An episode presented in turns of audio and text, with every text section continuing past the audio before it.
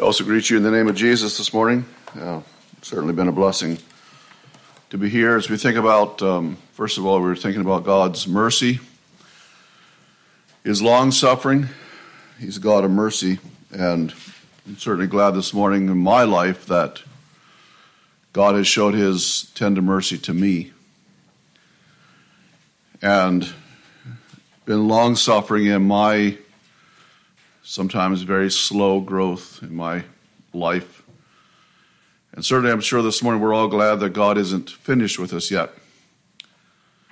And uh, we certainly uh, look forward to His continual mercy. But let's be sure that we are following Him each step of the way. I just want to say a thank you for your prayers uh, over the last weekend. We enjoyed our time at Bible school very much, interacting with the young people um, ended up not being as light of a load as I thought it was going to be, and ended up with two chapel talks and then some interviews yet. So was, I think it was probably the busiest five days I've had ever in my ministry. As far as uh, revival meetings are usually once a day, once an evening, but this was like eight sermons in five days. So Thank you for your prayers in that. It's a blessing to see young people seek the Lord, find traction in their life, repurpose their life in service. That's a tremendous blessing. This morning, I'd like to uh, think for a little while about some warnings and some things the Bible talks to us about we know that the Bible clearly portrays the last days as being a time of many false prophets and deception. And I think we see that, we feel that. And so this morning, I'd like to think for a little bit about what the Bible teaches us about true spirituality. How do we know in our hearts that we are a spiritual people? There's a lot of voices, a lot of people saying a lot of things. At times, people accuse us of being just, that it's just man made rules or something like that that we follow. What does the Bible say? How do we understand and sort through all the voices that, that, the, that, that, we, that are around us, that we hear them? Turn with me, first of all, to Matthew 7. I'd like to look at several scriptures as an introduction.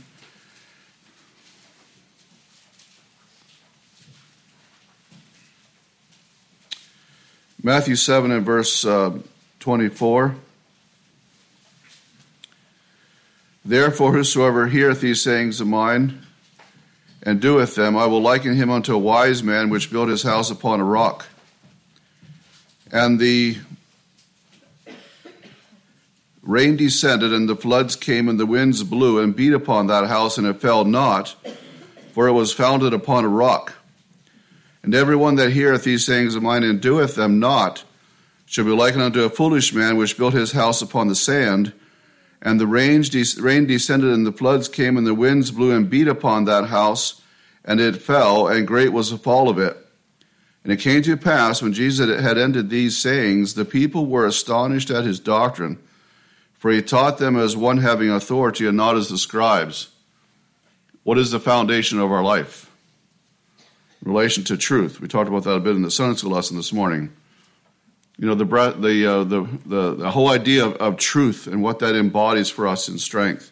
Now, I'd like to turn to Matthew 24.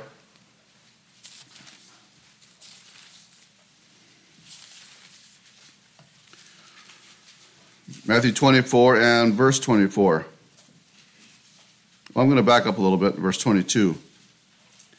And except those days, these are the last days, except those days should be shortened, there should no flesh be saved, but for the elect's sake, those days shall be shortened. I don't personally think that's necessarily uh, saying uh, a shorter than 24 hour period, but I think the duration of that time period is going to be shortened. In other words, God's eye is on his people in the last days. And he's not going to allow that to go too long in the sense, because the whole idea is, of course, the devil is seeking to destroy the, the, elect. Let's keep reading. Then if any man shall say unto you, Lo, here is Christ, or there, believe it not.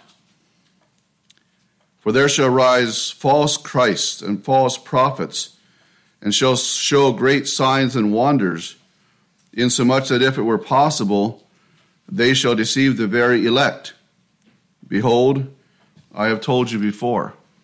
So there we have Jesus' warning in relation to the last days and the fact that there's going to be many that arise as false Christs, presenting a false Christianity. And they may even show great signs and wonders that will attract a lot of attention. And of course, but the devil is behind it because they, it says there that they shall seek to deceive the very elect. And Jesus has told us this beforehand so that we understand it. Now, let's go to 2 Timothy chapter 3.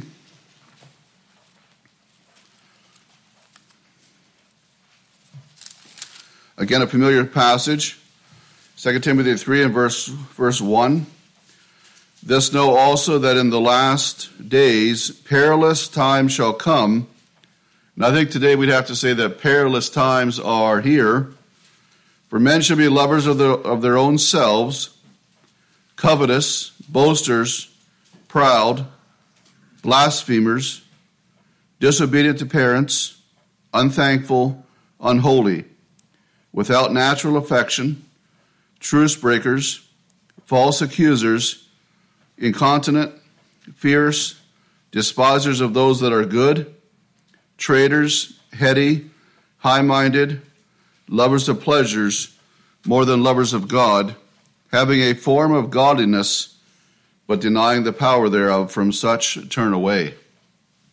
Notice the deceptive part of this having a form of godliness it, it, that it can appear or almost seem, you could say, like true Christianity, and yet it is false. A, a form of Christianity, but they deny the power. It's not from within, it's not from a relationship with Christ. And so that is part of the last days and the perilous times. It's a time where special discernment and true spirituality will be very important for God's people. I'd like to do one more scripture here now before we go further, 1 Timothy 4 and verse 1. 1 Timothy 4 1. This is the Holy Spirit speaking to us this morning. Now the Spirit speaketh expressly, or in other words, clearly, and to the, to the situation. The Spirit speaketh expressly that in the latter times some shall depart from the faith, giving heed to seducing spirits and doctrines of devils, speaking lies in hypocrisy, having their conscience seared with a, with a hot iron, forbidding to marry and commanding to abstain from meats which God hath created to be received with thanksgiving of them which believe and know the truth. And, and so on. He, he talks about um, Verse 6 If thou put the brethren in remembrance of these things, thou shalt be a good minister of Jesus Christ, nourished up in the words of faith and of good doctrine whereunto thou hast attained. The, um, the concern here that Paul had in writing to Timothy was to understand the seduction of the last days and in relation to understanding what is true spirituality what is true Christianity. Because as we all know, the whole term of Christianity is just is so broadly interpreted, it can mean almost anything. And so this morning, what does God say? What does God help us to, to know? And how will, how will we discern what is the truth and what is, what is error? And we understand how deceptive some of this can be because, you know, it, it sounds right and it's, it's said in the name of Christ and it's, and it's, um, it, it can sound so close to the truth, and yet it is, it is wrong. It is, it is an error. And so this morning, how do we evaluate spirituality? I'd like to turn now to, to uh, Matthew chapter 7, the beginning of that chapter. well, it's more the middle of the chapter. Matthew chapter 7 and verse 15. How do we evaluate spirituality? And this, I think we need to be careful that while this relates to an evaluation, maybe in other situations, we have to first of all be willing to evaluate ourselves. Matthew 7 and verse 15 Beware of false prophets which come to you in sheep's clothing. And so, sheep's clothing is, in other words, it's a form of, you could say, Christianity. It's a form of, of truth that can look like truth, but it's not because, because um, inwardly, but inwardly, they are ravening wolves. So you have a, a person, you have something, someone presenting themselves in sheep's clothing. In other words, they, it, it appears right, but underneath, it's all hypocrisy because there's a wolf underneath. And that's the true nature of it. It's actually a wolf, not a sheep. They only appear that way. They appear in sheep's clothing. And so, but inside, they are very destructive, and they are looking for prey. Verse 16 Ye shall know them by their fruits. Do men gather grapes of thorns or figs of thistles? Even so, every good tree bringeth forth good fruit, but a corrupt tree bringeth forth evil fruit. A good tree cannot bring forth evil fruit, neither can a corrupt tree bring forth good fruit. Every tree that bringeth not forth good fruit is hewn down and cast into the fire. Wherefore, by their fruits ye shall know them. Not every one that saith unto me, Lord, Lord, shall enter into the kingdom of heaven, but he that doeth the will of my Father which is in heaven. Many will say to me in that day, Lord, Lord, have we not prophesied in thy name, and in thy name have cast out devils, and in thy name done many wonderful works? And then will I profess unto them, I never knew you. Depart from me, ye that work iniquity. And then he goes on to talk about the um, what we read before, the foundation under under the uh, the building and whether it will withstand the floods. And so, in thinking of this this morning, Jesus gives a very simple way in which we can understand the, the spirituality of a person's life and our own life as well as as others. He says, By their fruits ye shall know them. Now, I would like to just think about that. Spirituality, or we can say true spirituality, is not known by merely analyzing what a pers- person professes to believe. Now, it is what we believe is important. There's no doubt about that. We, we know that. But to un- analyze and understand true spirituality, that is not known by merely analyzing what a person professes to believe. We may come back to this a little bit later. But someone may say, Yeah, but you can't see into my heart. Have you ever heard that? Someone say, Yeah, but you don't know what's going on. You know, you can't see in my heart. In essence, Jesus is saying, You don't have to see what's going what's in someone's heart. Jesus said, You judge them by their fruit, not what they profess to believe. He said, Many are going to come saying, you know, Lord, Lord, and we've done all these things. Jesus said, Not everyone that says, Lord, Lord, is going to make it. That's what they profess to believe. That's what they profess as their spirituality. Don't be deceived by that. Jesus said, You look at, their, uh, at their, the fruits of their life, look at their actions, look at what they're doing. That's how you tell what's going on inside. So I've had that thrown at me many times. Yeah, but you don't know what's going. You know, you can't see my heart. Jesus says, just look at the fruit. You don't really have to see the heart. And remember, in Judgment Day, we're going to be judged by our actions. We're going to be judged by the fruit of our life, not by what we profess to believe. Spirituality is not hidden away in the heart of a person. There are things that are hidden from people for many years, possibly even all of life, but but true spirituality is never hidden away in the heart of a person. I think it's going to show. It's going to reveal itself. It's uh, it's why Jesus said, you know, by their fruit of their life. That's how you know them. A person's level of spirituality is consistently on display to those around them. First, uh, First Thessalonians 1 and verse 8 there, Paul writing to the Christians in Thessalonica, and he said, Your faith to Godward is spread abroad so that we need not to speak anything. It was just spread abroad. You know, the people, they were just talking about it. Those faithful believers at Thessalonica and how they just stirred, uh, stood firm and true. And if you remember reading in the, in the Martyr's Mirror and some other sources of history, that the church of Thessalonica still had a faithful, faithful body of believers there right to the Reformation time. And there was a group of them that went to, to meet with some of the Anabaptists because they they uh, had heard about them and they wondered, and they they found out that there was still a faithful small group of believers at Thessalonica all the way from the time of Paul. They, they were firm. They were, the truth went out. They stood on that. That's a blessing. Now, what are some evidences of true spirituality? I'd like to turn to another passage now uh, Philippians chapter 2. and just go through some of these verses and see what what we have here in relation to evidences of true spirituality. How do we discern the voices? How do we understand our own hearts? How do we understand those around us? I'm going to read these um, some of these verses. I know they're familiar, but they continue to speak to our hearts. Philippians 2 and verse 1, I'm going to read down to verse 16. They would like to look at some of the principles here as it relates to evidences of true spirituality.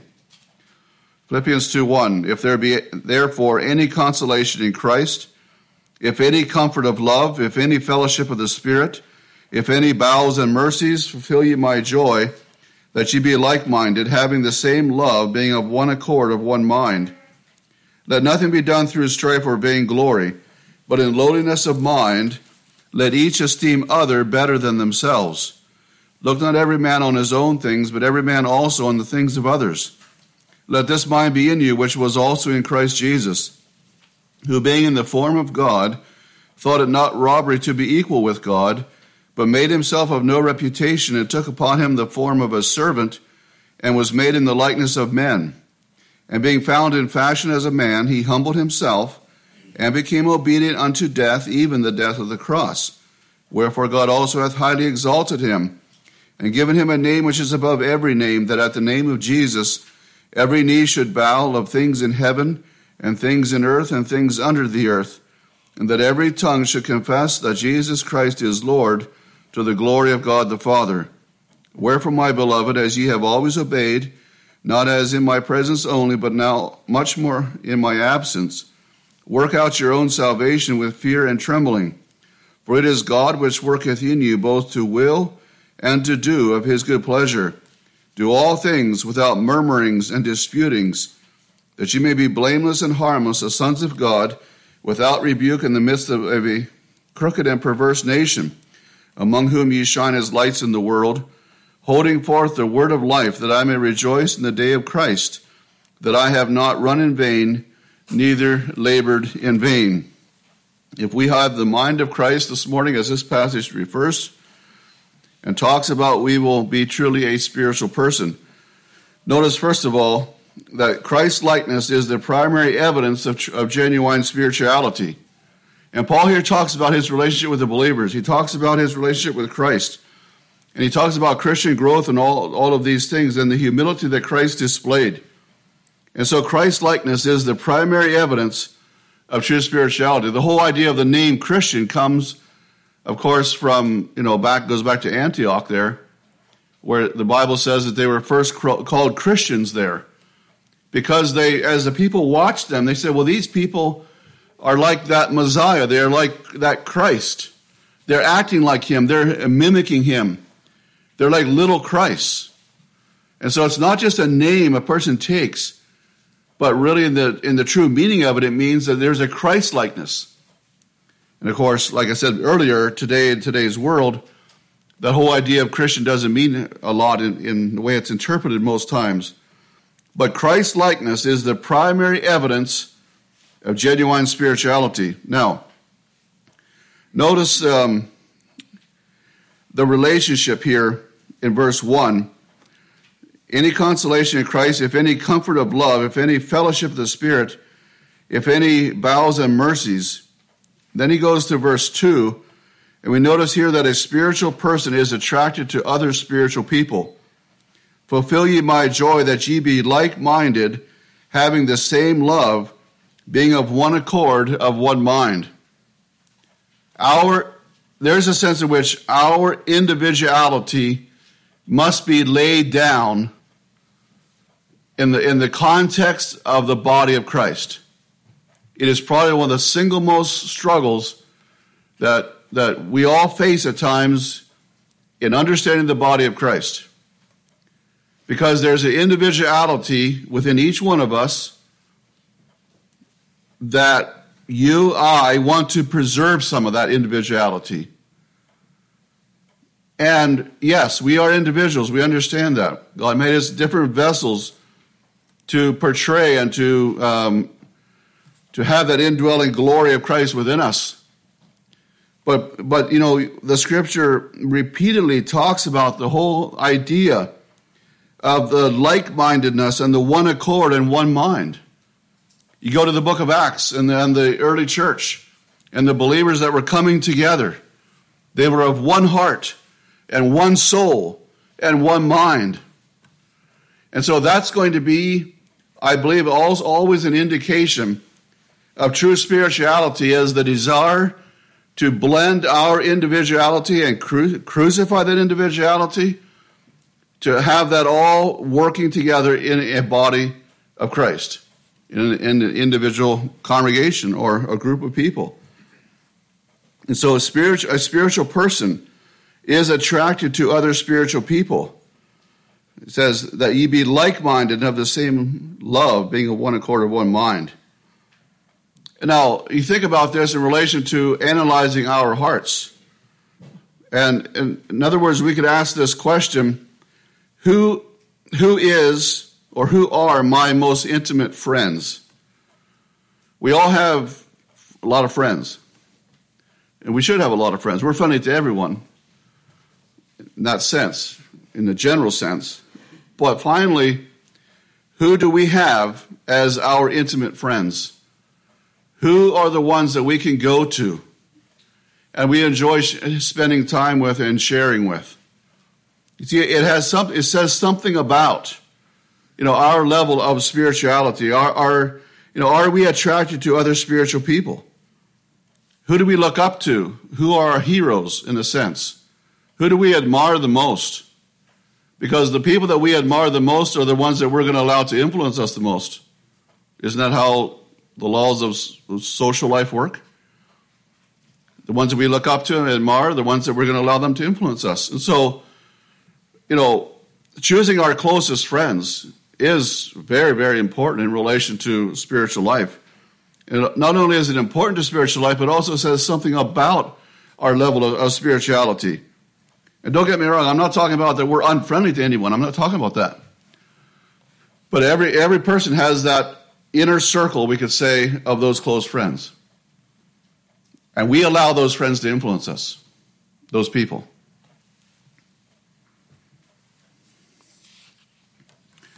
Another part of this, I believe, is a spiritual person does not seek for personal recognition or honor. Verse 3 let nothing be done through strife or vainglory, but in lowliness of mind, let each esteem other better than themselves. I talked about the whole struggle with individuality. And with that, I believe, goes the whole struggle at times of how we view ourselves in relation to our brothers and sisters in the Lord. This is not necessarily referring out in the world or our relationship there. It could be, but it's primarily focusing on the whole thing of being of one accord, of one mind. And then he says, don't let anything be done in a spiritual brotherhood in a spiritual people be done through strife or vainglory. You know, there's also with our individuality at times the struggle of independence. We like our freedom, we like our independence. But there's, a, in, in, in relation to a spiritual life, again, it's something that we must lay down in Christ, in the body of Christ. And, and therefore, each of us are going to need to lay down some things that we may that we may think are that are important to us. Not necessarily. I'm not talking about a sacrifice of Christian principle or the truth of God's word. But you know, we can be so opinionated about certain things sometimes that it actually causes strife, and it really involves this whole thing of vainglory. It's my opinion. It's my idea. It's the way I think it should be done. In the body of Christ, we bring those things to the foot of the cross. We allow, we allow those things to be to be um, to be changed. We allow those things to be tempered with brotherly love. And the last part of that verse says, "In each esteem other better than themselves." I may have an opinion, you have an opinion about a certain situation, or again, I'm not talking about biblical truth or absolute truth. I'm talking about just opinion. And sometimes we get our opinions mixed up sometimes and think they're biblical truth when, they, when they're not, but you know how that, how that, that can be. But when, you boil it down, are we able to honestly hear our brothers and sisters out? By being able to esteem the other better than ourselves. I've had this situation, I don't know if you have, when I thought my opinion was the right one. And I ran into some conflict with some other brethren who, this is years gone by, not in our setting right here, just relax. Uh, and so I felt very strongly about this. Some others didn't always agree with me. But you know, I found after um, embarrassing myself a few times and probably making a fool of myself a few times that, you know, my brethren were exactly right. And I was wrong. If I'd have been a little more humble and listened to them to start with, I wouldn't have had to make a scene. I could have learned some things. I, I still have to learn some of those lessons sometimes. I'm not. Hope as you know, a person gets older, you you uh, pull back a little quicker and understand some things.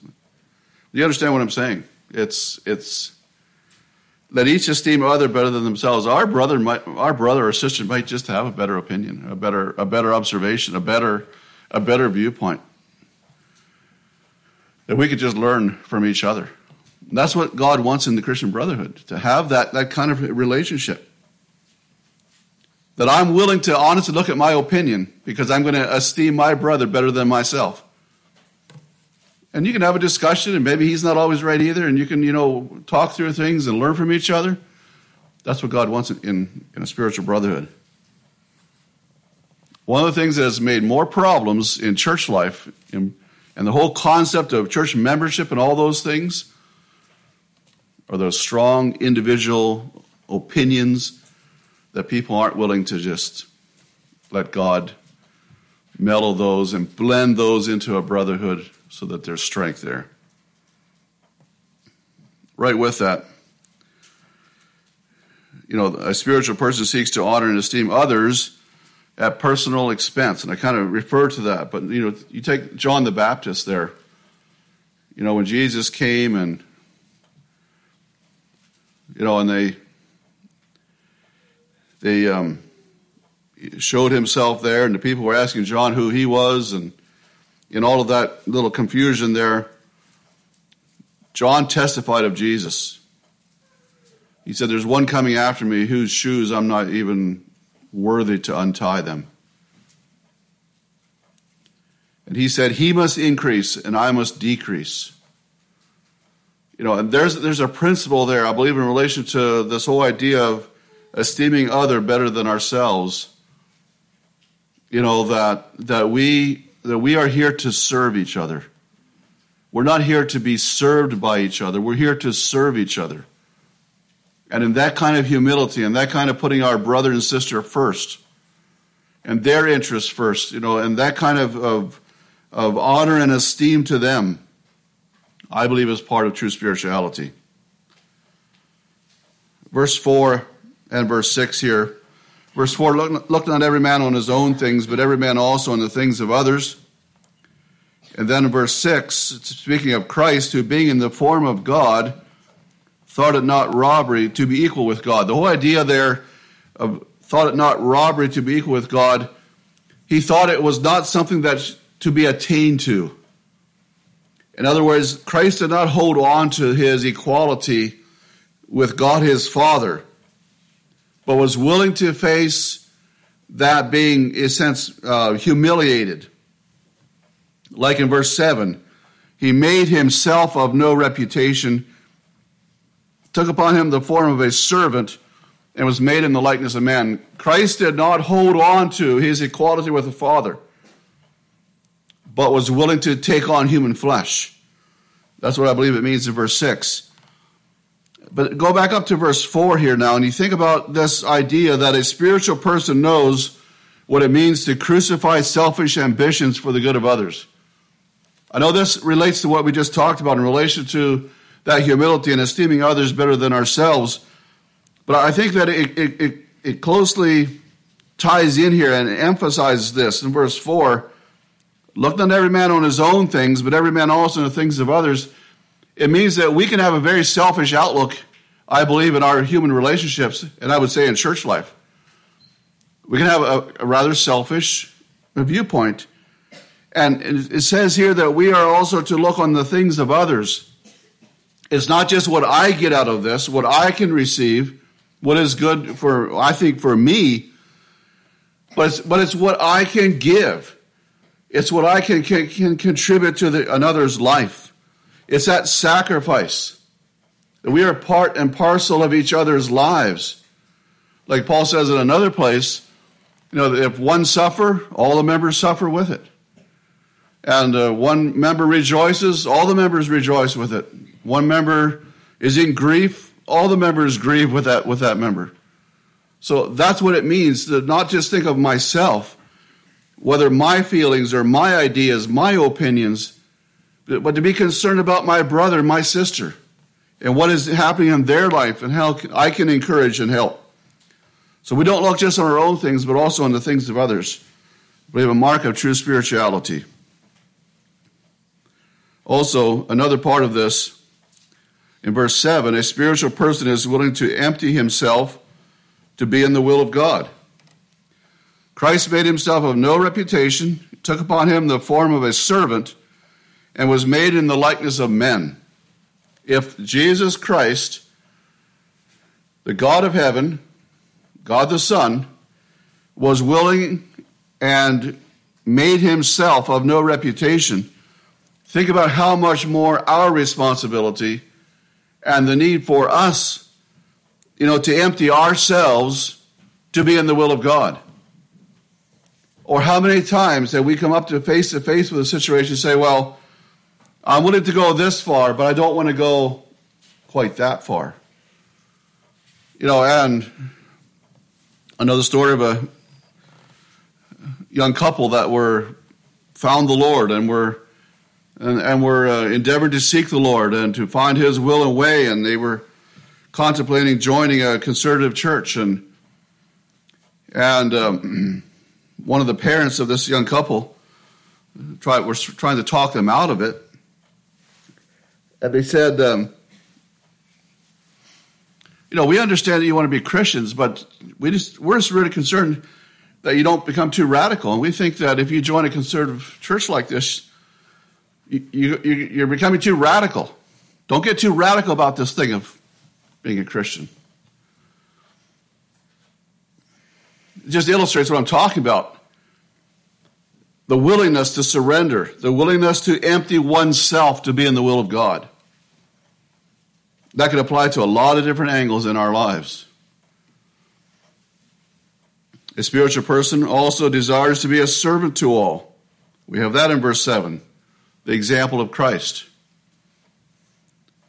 There were those who, tried, who wanted to serve Christ in a material way when he was here. And uh, you know how the Christ said, I didn't come to be served, I came to serve. In other words, I paraphrase that, but I, I didn't come to be minister unto, I came to minister. And we understand, you know, in relation to spiritual life, that we, we, we see ourselves clearly in that role of servant to others. That is what God wants in our lives. Well, a spiritual person is a humble person. Verse 8. Being found in fashion as a man, he humbled himself and became obedient unto death, even the death of the cross. One of the most torturous ways to die that there is, even the death of the cross. A spiritual person is a humble person. Christ humbled himself to face that kind of experience and death. First of all, to becoming a man and then facing the cross. In our humility, we sometimes think, well, a meek person or a humble person is somebody that just doesn't stand for much like a pushover. Somehow we can get the, that concept mixed up a bit at times. You know, if I'm going to be a strong spiritual person, I'm going to, you know, have that strong opinion and, you know, really stand for truth. Well, we want to stand for truth. But, you know, there's a lot of power in doing it in a humble way. And, and in relation to our approach to others and our, our love for others and even our witnessing to others and our encouragement to our brothers and sisters and Maybe it's giving the brotherly address or whatever it is. Humility always should should uh, enclose or enshrine all those all those aspects of our life. A spiritual person is a humble person, easy to address, easy to to talk to, easy to give admonition to, because that person takes responsibility for themselves. I think we understand that in our own hearts when we're truly humble as a spiritual person, you know, we're not going to be an argumentative type person. We're not going to be difficult to relate to. But we take personal responsibility for our own spirits within. Christ humbled himself, and we need to as well. Also, verse 8, a spiritual person has learned the disciplines of obedience. We have that in verse 8. Again, he became obedient unto death our obedience is always under test as it relates to the will and purposes of God in our life. It's always under test whether we will obey at this turn of the road or that turn of the road when God reveals himself to us. And so that's important that we understand the discipline of obedience. I would like to just make this point now as we think about what we've talked about here from this passage. I think it's a very, very important principle as it relates to, and yet it's simple, understanding true spirituality. And it, it's like this no one will, will ever be more spiritual than they are obedient to the revealed will of God. It's so simple, but, brothers, sisters, this morning, it's one of the laws of the scripture. Jesus has made it abundantly clear. We will never be more spiritual than we are obedient to the revealed will of God. People can claim all kinds of revelations, they can claim all kinds of opinions and all kinds of beliefs. But remember, Jesus said there in Matthew 7, it comes down to the fruit of their life. That's what you look at. Is there obedience to the re- revealed will of God, or is there not? And that involves all the things we talked about in relation to humility and you know the um, emptying of self and esteeming others better than, than myself, and all those things.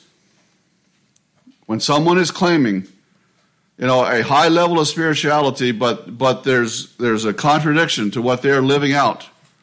Now, maybe it's lack of knowledge. You know, Apollos, you know, there in his life was preaching the baptism of John. You remember there how the Aquila and Priscilla took him aside because he was sincere in what he was preaching, but he was just a little off track. And they took him aside and they, they taught him more perfectly the way, the Bible says. They helped him. But, and Apollos went on to be even a more powerful man of the word and of spiritual power and bless the people in his preaching. That humility. We don't find Apollos saying, "Oh no, I, am right." You know, I this is the baptism you know that I was taught, and this is you know. He understood that because he, he was sincere, he was humble, and he took that help that Aquila and Priscilla gave him, and went on to be tremendously effective in the scriptures. But where there's that resistance, and people understand that, and they, you know, there's times they can be deceived. We know that that can happen if they continue to turn against better knowledge. But remember this morning that no one will be more spiritual than they are obedient to the revealed will of God. And that's especially true for those who are moving away from truth. For someone like Apollos who was growing in his understanding of truth, he had that openness. He received it. But for someone that is walking away from truth, making wrong choices, there's a deceptive nature that goes into that. And somehow there can be that sort of justification, you know, that this is, is still something that God would accept when God clearly says in His Word He will not accept it. How do we grow in spirituality? How do we grow in our relationship with God? Very simple things. But just an encouragement again to respond in surrender and obedience to God's will. We need those our brothers and sisters around us to help us to see ourselves at times. You know, we talked about the whole thing of, you know, opinions and ideas and, you know, that we can hold to and and it's good that we're, we're not talking about sacrificing principles of truth. But let's be sure in relation to ourselves that there's not we're not blindsided somehow to our own our own um, lack of surrender or or or unwillingness to respond. Jesus said, "If any man will do His will, he shall know of the doctrine." There's a it has to be a willingness to follow in obedience the revealed will of God, and then we can know. But if I hold back and say, "Well," you know, I'm not quite willing, you know, to go that far. I'm not quite willing to, to do all that. I'm not quite willing to, you know, if there's a lack of willingness on our part in any way in relation to the revealed will of God, you're not going to move forward. If any man will do his will, you will to do the will of God, and then you're going to know of the doctrine. So, very important principle. So, respond. We need to continue to respond and surrender and obedience to God's will. We need spiritual discernment with who and what we allow to influence us. I'm especially burdened by this, not only for my own life and family, but especially for our brothers and sisters in our churches. The people of God today, we have an opportunity, there's an availability of many, many voices preaching a lot of doctrines, a lot of so called truth. And it's always been an issue. And the Bible, we read some of those verses about the last days and the perilous times, the seducing spirits and doctrines of devils, and on and on it goes. It talks about these things. But if we're going to survive as a spiritual people, we are going to have to have discernment of what is the truth and what is not the truth. The availability of the many voices on social media ought to be a real concern. And how we relate to this. I believe that, from my perspective, at least, maybe my opinion, but I believe that this could very well be a major part of the deception of the last days, like the scriptures we, t- we looked at. The um, whether it's you know you can say it's in the name of Christian, it's this Christian preacher or pastor that you know says this, and there's this article and you know all the, all the voices out there. We can certainly cut many of them out probably, but the point is that there is an influence that we can be exposed to. How are we going to sort through this? Are we a spiritual people that can understand error and not be deceived? There's also a principle related to this in relation to, I believe, spirituality as it relates to knowing truth. In 1 Thessalonians 5.12 there, Paul says, We beseech you, brethren, to know them which labor among you and are over you in the Lord and admonish you. The principle is that, that we, we are to know them which labor among us. In other words, we need to know them that are preaching and teaching and influencing us spiritually. That's why I think we need to be so careful that you, you can, you know, you can, there's this um, message that, you know, is, is, you know, you can listen to. There's this man um, that preaches it. What do you know about him? To know them which labor among you and are over you in the Lord. Who are we allowing to influence us, and what do we know about them? We shouldn't not just simply go by the words that they speak or the words that they write. It was very interesting. There was a message that was circulating around some of our circles. I had passed it on to Brother Steve right before he came last time. He listened to it twice. He said on the way up here, I believe, or at least once then and once later. But a brother sent it to me and said, What do you think about this message that was preached? I said, Well, who is it? You know, so we got his name and didn't really recognize the name, did some research, found out who he was. Mennonite minister or bishop, I believe, from Ontario. Still don't really know him personally, but I know what group he's a part of and his church setting and everything. Um, it was interesting there at Bible school and the teachers' study lounge there. Um, study room, study room there. We got to talking about some things, and then this message came up, and it was interesting. Some of the first thing the brother asked was, "Well, who is he, and where's he from?" And I thought it was just interesting. Know them which labor among you and are over you in the Lord. You know, uh, we need, we need to know the the life of the person that is influencing us and teaching us, because that's a part of of uh, preserving, a carefulness, a spiritual discernment. And where otherwise the message may sound good, but you don't really know the life of that person. What is the fruit of their life? You don't know. Well, Jesus said we're know them by their fruits. That's how we're going to discern these false prophets. And these, you know, these people that are that are out there in sheep's clothing, they look Christian, sound Christian, but they're wolves. Discernment. So let's exercise spiritual discernment with who and what we allow to influence us. We need to deepen cl- close fellowship with those around us who are spiritual. Again, the familiar scripture, we, I think I re- referred to this recently in a message. Matthew 10, 24 to 25 there. Let us consider one another to provoke unto love and to good works, not forsaking the assembling of ourselves together, which we often think about church services, and that's certainly an important part of it.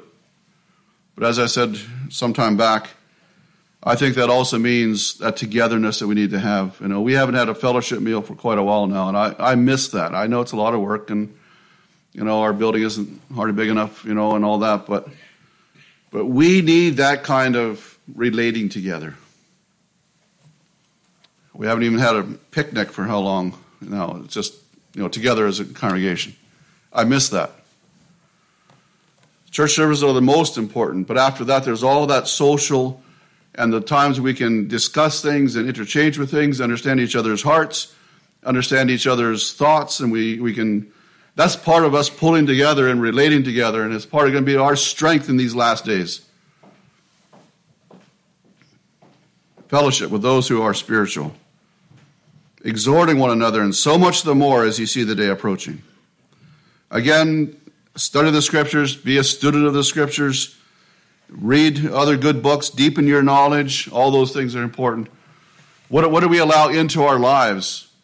You know, by way of, you know, maybe it's work or situations we're traveling, whatever it is. What are we allowing to influence us? Choose well. I've told a few brethren, I mean, thought of already of starting sort of almost like a book club, if you can call it that, among our, our just our our congregation. You know, that we could actually exchange ideas, you know, like what to read or maybe a good message, what to listen to, and um, and just to, to pass that around so that we all can benefit from that. I don't know if there'd be enough interest for that or whether it'd be helpful or not, but but you understand my, my concern or my, my thought is that you know just to encourage that reading and studying and and deepening our knowledge. There's so many things that we can we can do that with. Concentrate on deeper fellowship with God in prayer. I know we're a praying people, but if you're like I am, we could always do better. We could always do more. That's there's power there. Open ourselves to the observation and insights of others. You know, other other of our brothers and sisters in the Lord, in relation to this idea of true spirituality, they can see the fruit of my life. You can see the fruit of my life. I can see the fruit of your life. They help each other with that. That we don't, um, we, we, can grow. And there's times that, you know, we need that, uh, that observation, that insight. And, well, brother, you may not realize, you may not realize how this appeared, but this is how it appeared to others. Because we're blind sometimes to our own faults and, and, and failures. And so we can help each other. Seek to honor and esteem our brothers and sisters. You know, this is the body of Christ for us. This is the body of Christ for us. I was thinking about sitting here in the beginning of the service, and I know we can't visualize this, but just suppose this was 2,000 years ago, roughly, and, and Christ would have walked into this synagogue or this service in person what would you do? Well, you'd find him a good seat and you make sure he has a psalm book and and and you would just Christ is here in body. I mean in person. And we can hardly imagine that. But Christ is here in body. It's us, members of the body of Christ. And what I do for you, you do for me, is the same thing I would do if Christ would walk in in, in person and I would want to share my psalm book with him. I, sharing a psalm book is not, I'm not saying that's an issue, but I, you understand what I'm saying? I would want to do whatever I could because Christ is here. And how often do we get that Christ is here? This is his body for me in our local congregation. When I serve you, I serve Christ. When I receive from you, I receive from Christ. Let's continue to allow God's Spirit to encourage us and help us. God has given us so many opportunities to encourage and challenge each other in our love for the truth. Are we perfect? No. But we're sure as sincere as we can, trying to work on that imperfection by the grace and power of God. But that humanity would just keep being diluted and flushed out of our lives by the power and the grace of Christ. God can accept us in our humble desire to be a faithful people. Let's kneel to pray.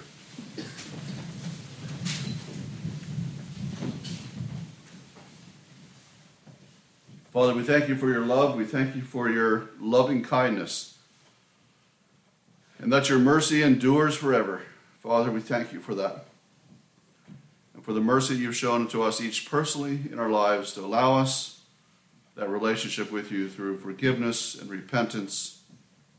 Father, we pray this morning you would continue to bless us as we strive to continue to grow in our relationship with you and with each other, that we would truly be that spiritual people that you want us to be. And where there is areas that we need to, Father, grow and maybe face some chastening or whatever it is in our lives, may we be willing to accept that.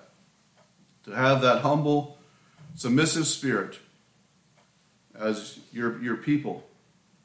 And whatever the struggles are this morning in each life, individual battles, whether spiritual battle, relation to temptation and sin, or just maybe discouragement, maybe sickness, whatever it is, Father, we just pray that you would continue to bless us, give us your grace, help us know how to relate together as a spiritual people.